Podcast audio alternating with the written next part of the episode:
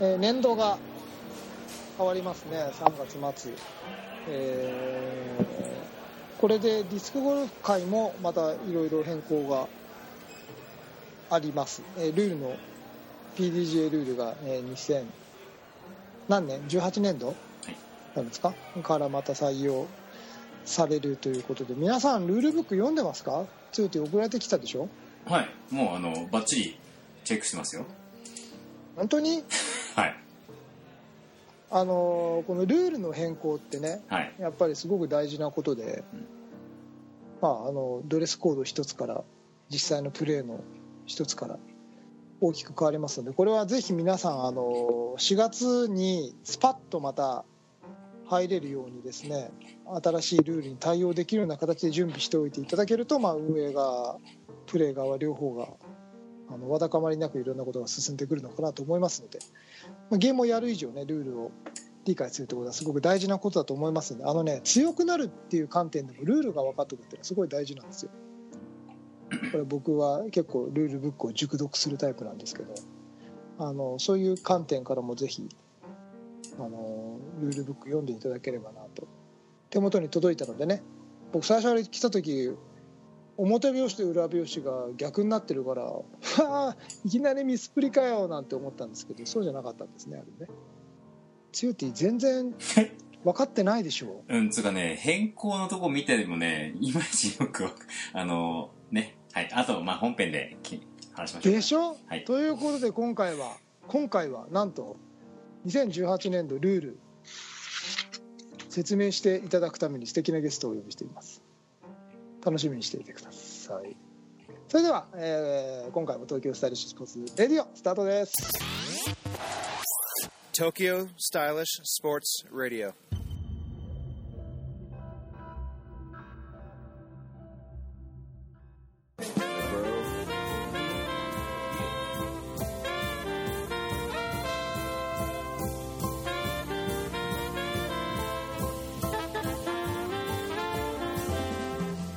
皆さんこんにちは。東京スタイリッシュスポーツ代表チームイノバインターナショナル菊池哲也です。皆さんこんにちは。東京スタイリッシュスポーツ広報の高橋剛です。この番組は、えーディスクゴルフを中心とした最新のフライングディスク事情をお送りいたします。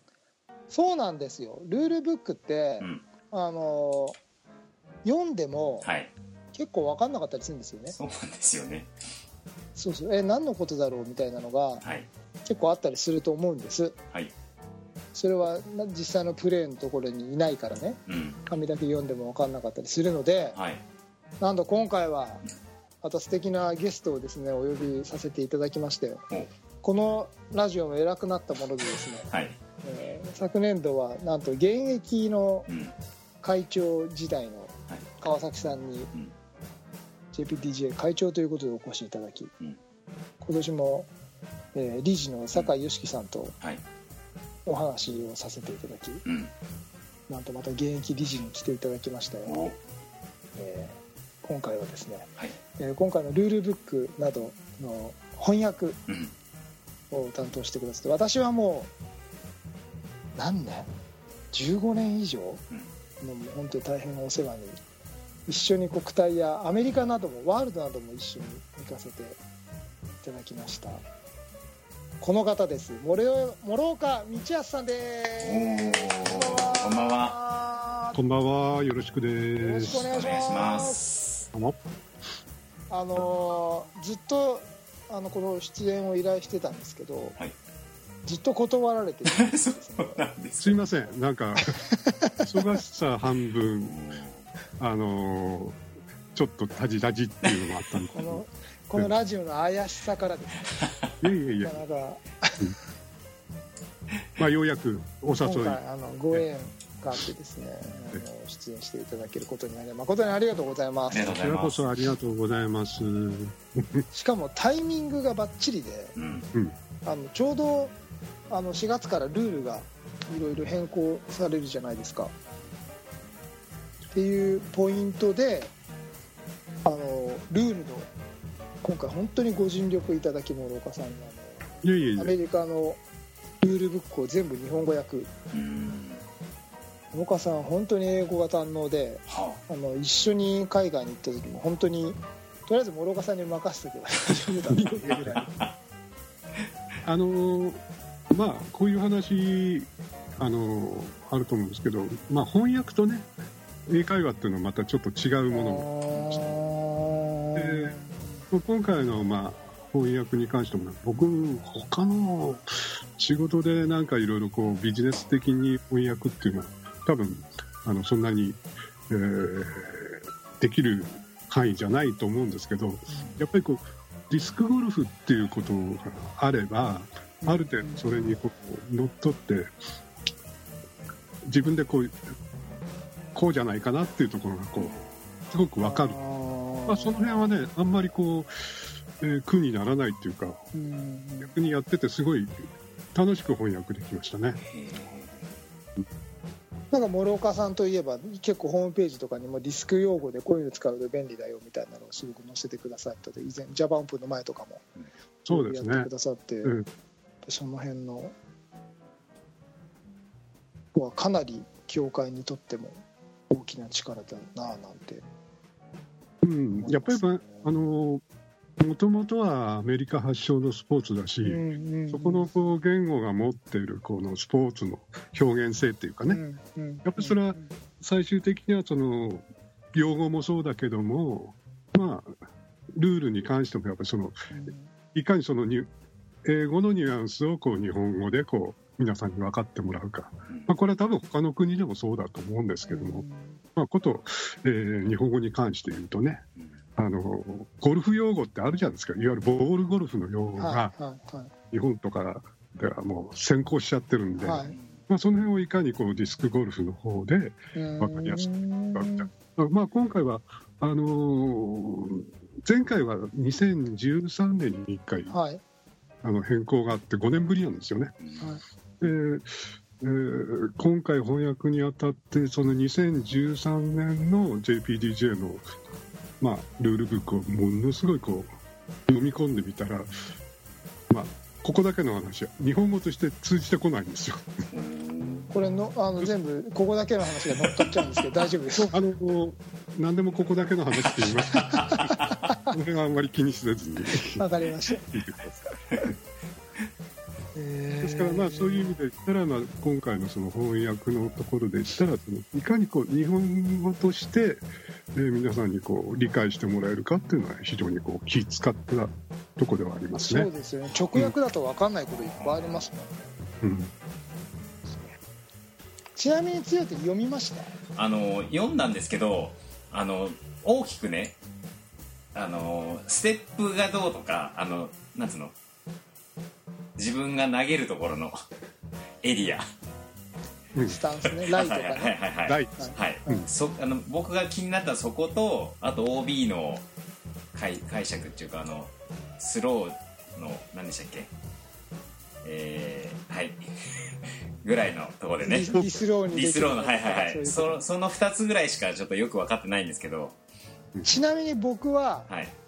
あの諸岡さんにゲストで来ていただこうと思っていてはい。あえて読んでないんです。えマジですか、うん。まだははあ。のわざと読んでないんです、うん。あのいつも僕ルルールありきだと思っててすっごい熟読するタイプなんですけど、うん。今回わざと読んで予備知識なしでここの話をしたかったなと思ってて。あわざと読んでないんですよ。はい、長くなる要求は じゃあ2部二部構成でいきますかね。ドリンクを準備していただいてね。です。であの諸岡さんにまあ主な変更点みたいなのを話していただきながら、僕もあえて予備知識を入れてないんでそこでまたちょっと質問をさせていただく形でリスナーの皆さんに伝はいえてい。ければ分かりやすいのかななんていうふうに思って思いまあ、ました、あの完全にこう即答できるかどうか自信ないですけども、はい。まあ答えられる範囲で、ぜひぜひよろしくお願いしお願ます、い。します、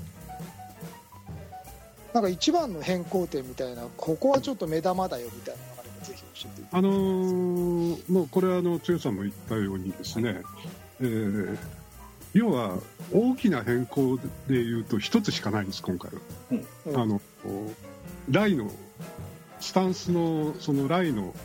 えー持ち方なんですけどね。はい。あの今までは、まあ、マーカーあるいはそのまま静止したディスクに対して直線で30センチまではライとして認められたんですうんはい。この直線っていうのが今度はエリアに変わるっていう。うんうんうんで具体的にはこれはもうあの、まあ、お話で言うよりは本当はあの図式で見た方が早いと思う、うんうんもうんうん。ディスクがありますよね、はい。でディスクはだいたい20センチから22センチぐらいのはい幅です、そうですね。で以前それをあの2013年度からはミニマーカーを使わなくてもその静止したディスクもマーカーはいにしてる、はいはいまずそれをイメージしてじゃあ今その、えーディスクが静止したところからだいたい横20センチうん。縦に30センチのうん。長方形のエリア内が今度はラインになりますよっていうのが一番大きな。うん。でこれはあのはい。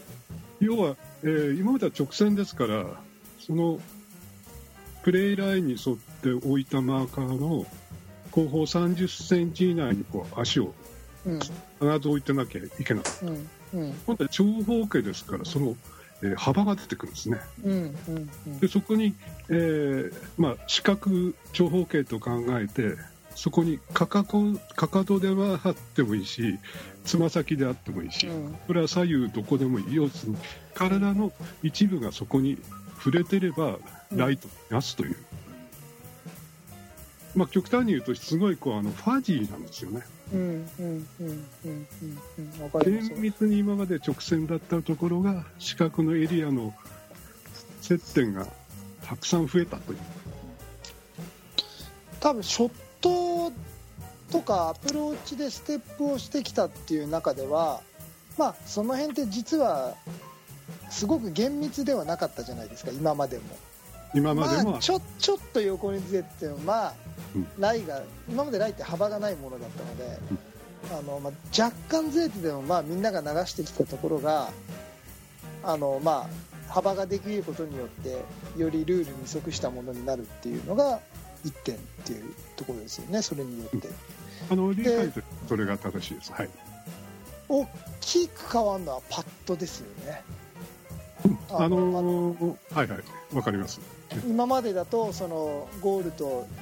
マーカーの中心の部分を結んだ幅のない3 0センチがライだったのが、うん。そこでそこの多分線に対して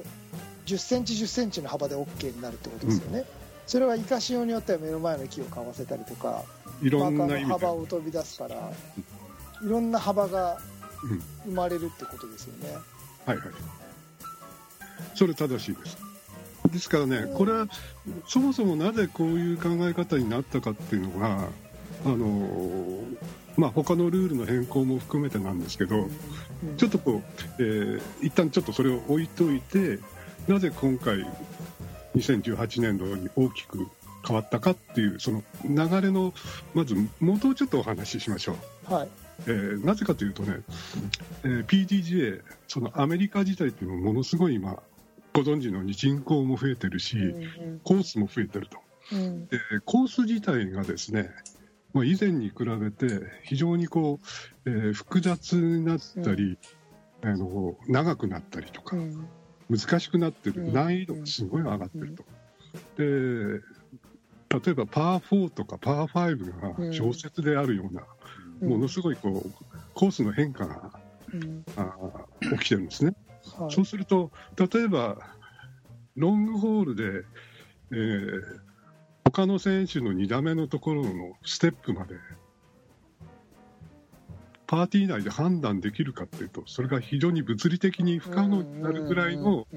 距離感になっていると。で、まあ、一つはそれがあります。で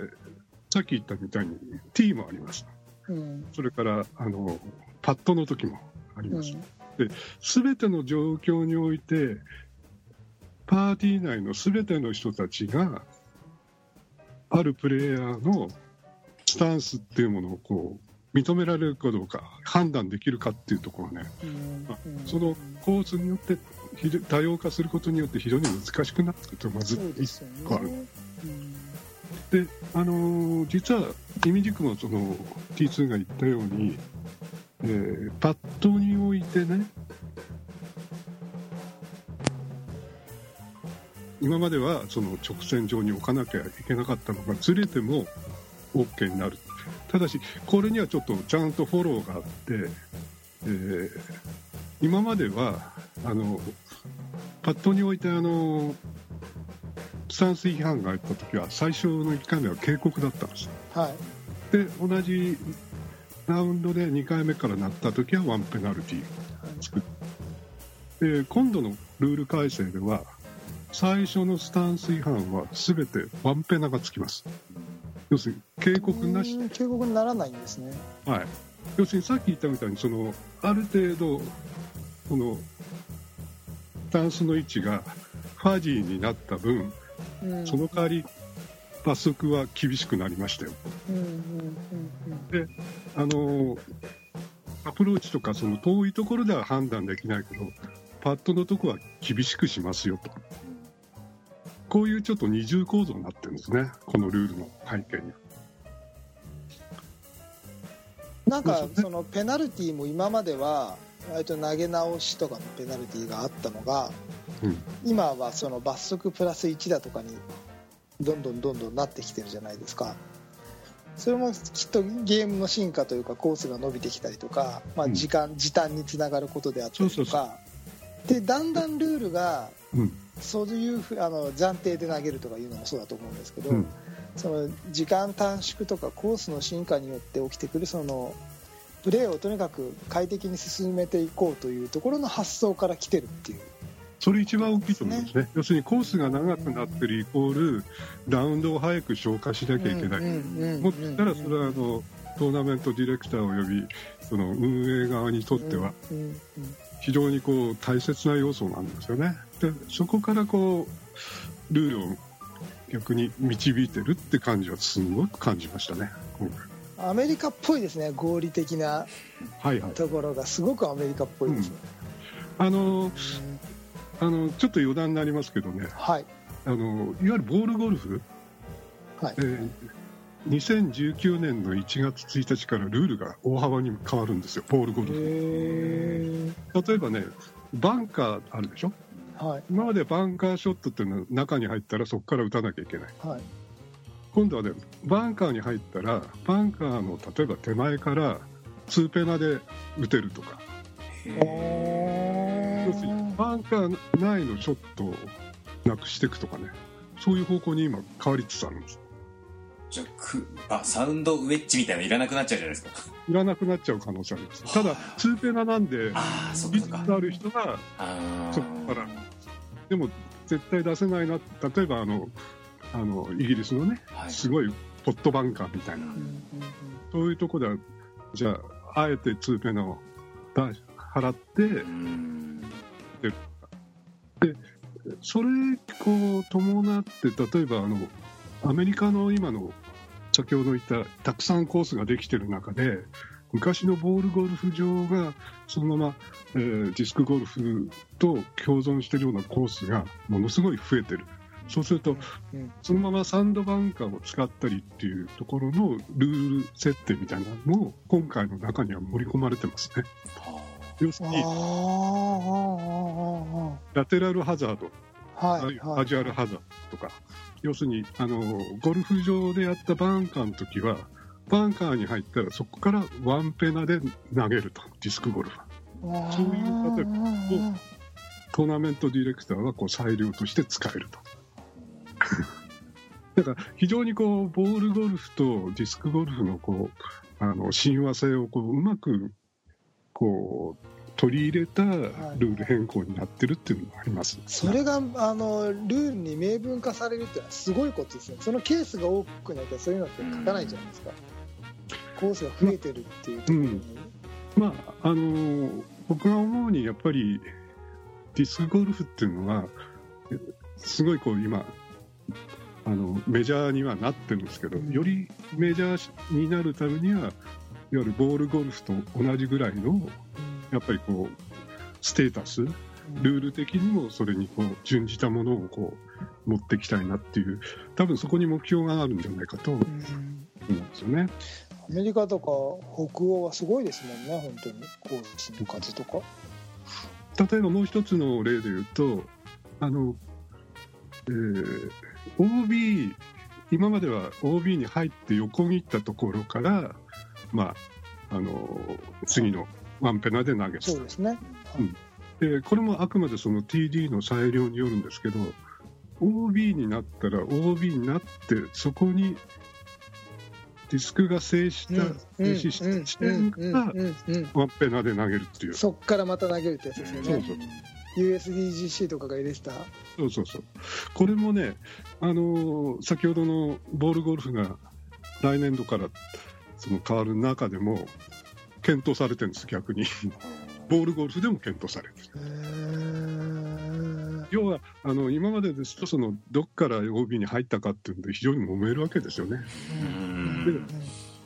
あのまあそれが一つはスピード的に緩和されるっていう一つのルール変更でもあるしただしこれはあのあくまであのアメリカでそういう例えば本当にこう OB がきつくて長い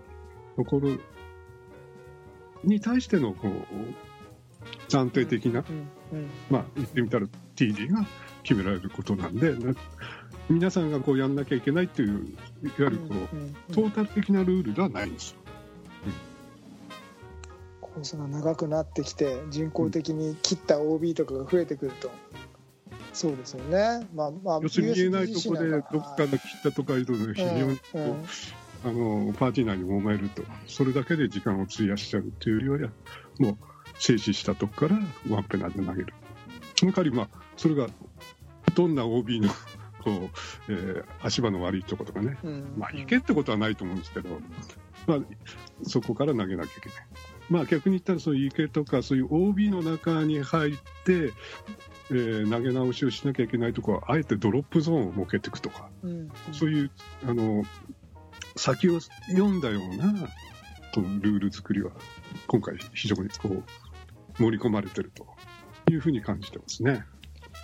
やっぱりその時短っていうのがどうもうなんて時代なんですかね。野球もしあの申告制でうん、敬敬遠投げないでよくなっちゃったりとか、うんそうで時間短縮ってやる側もそうなんですけどほらあのトライアスロンもなんでもオリンピックとかに合わせてオリンピックディスタンスができちゃったりとかうん、そのテレビとかのねもともとはテレビの放映に合わせた枠でスポーツを収めるっていう発想だったりしてどんどんどんどんそのまあやる側だけじゃなくて見る側の方とかを意識したルール改正とかになってくまあそれはメジャースポーツだからメジャーになってきてるからこそ考えなきゃいけないことで。ということはディスクゴルフっていうのも確実にあの市民権を得てたり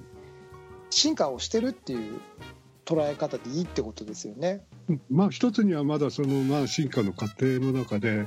メジャーの大会になればなるほどあの、えーティータイムですよね要するそうですね。にショットガンじゃなくてティータイムになって、非常に多くの、えープレイヤーを時間帯で回さなきゃいけない。うんうんうんでまあ確かにこう日没サスペンデッドって昔はあったじゃないですかあはのワールドなんか行ってい。もね、はい回りきれなくてで、まあ、それはななるべくメジャーの大会ではその放映とか、まあ、そういう関係ではなくそうっていうことにはなってるんだと思うんですよね。まあそれだけ参加者も増えてゲームが進化したっていうことの裏付けだとは思うんですけどすごいですよね。だってすごいですよね。あのアメリカはもう270試合年間で そこにもうフルでもうエントリーが今ね同じ週で各地でやってますからねすごいです。同じ同じ日に各地でいろんなところで試合をしてるんでうん羨ましいですよね。羨ましいですね。TSS Radio. 今回のテーマは必聴ルール改正を諸岡さんに聞くというテーマでお送りしましたあ前編ですはいだからそテーマが壮大なので前後編に分けてというところで。はい。ところで諸岡さんあの本職のディスクの方は投げてますか？投げてますよ一応。ど何ですか？その笑いは。これあの時間がちょっとできるようになったから週に3日4日は投げれるなと思ってたんですよ。はい、その矢先にねちょっとまた膝をちょっと壊しちゃって。あー。で今ねちょっとだましだましでまああのーなるべくこう、大会には出たいんで、まあ、それに向けてのこう、今、体のメンテナンスみたいなところですごいこう、あの、フラストレーションがちょっと溜まってますけどね。今日なんか天気良かったのに、ね行って投げたいんだけど、ちょっと今日は抑えようとかね。うんでもつ焼きの方に行ったんですね まあ、それはだから、あの、ルーティーンだから。胃袋のルーティーンは欠かせない。うん、でもなんか悔しいですねそのせっかく投げれるようになってそうそう。だから、あの、細く長くやりたいんでね、ん今後もね。うんまあ、変な話も60、今度2なんですよ、私。もうそうすると、あと、まあ、せいぜい10年ぐらい頑張ってできるのはね、その後はもうよ、その余波でいいんだけども、ちゃんと10年続けたいなと思ってるんで、まあ、その辺はまたなんか別逆のテーマで使ってほしいんだけどね、そうですそのね。いかにシニアとしてね、こ おー興味深い。う うん、はい。